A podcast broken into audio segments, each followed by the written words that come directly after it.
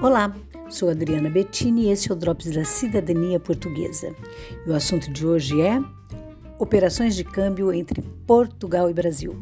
Você sabia que além das taxas bancárias, existem outros custos que podem deixar sua operação de câmbio mais cara?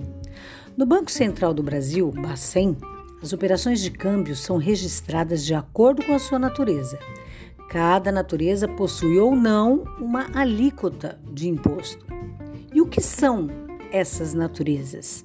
As naturezas são as classificações do motivo para envio ou recebimento de recursos financeiros entre os países, como por exemplo, a compra de um imóvel, pagamento de um curso, ajuda de custo para um familiar, pagamento de serviços, entre outros.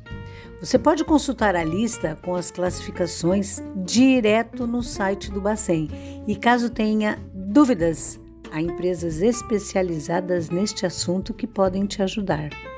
Gente, esse texto conta com a Harine Campos da Exchange Cambicomex, nossa parceira de serviços financeiros. Entenderam? Sou Adriana Bettini e este foi o Drops da Cidadania Portuguesa. Até o próximo! you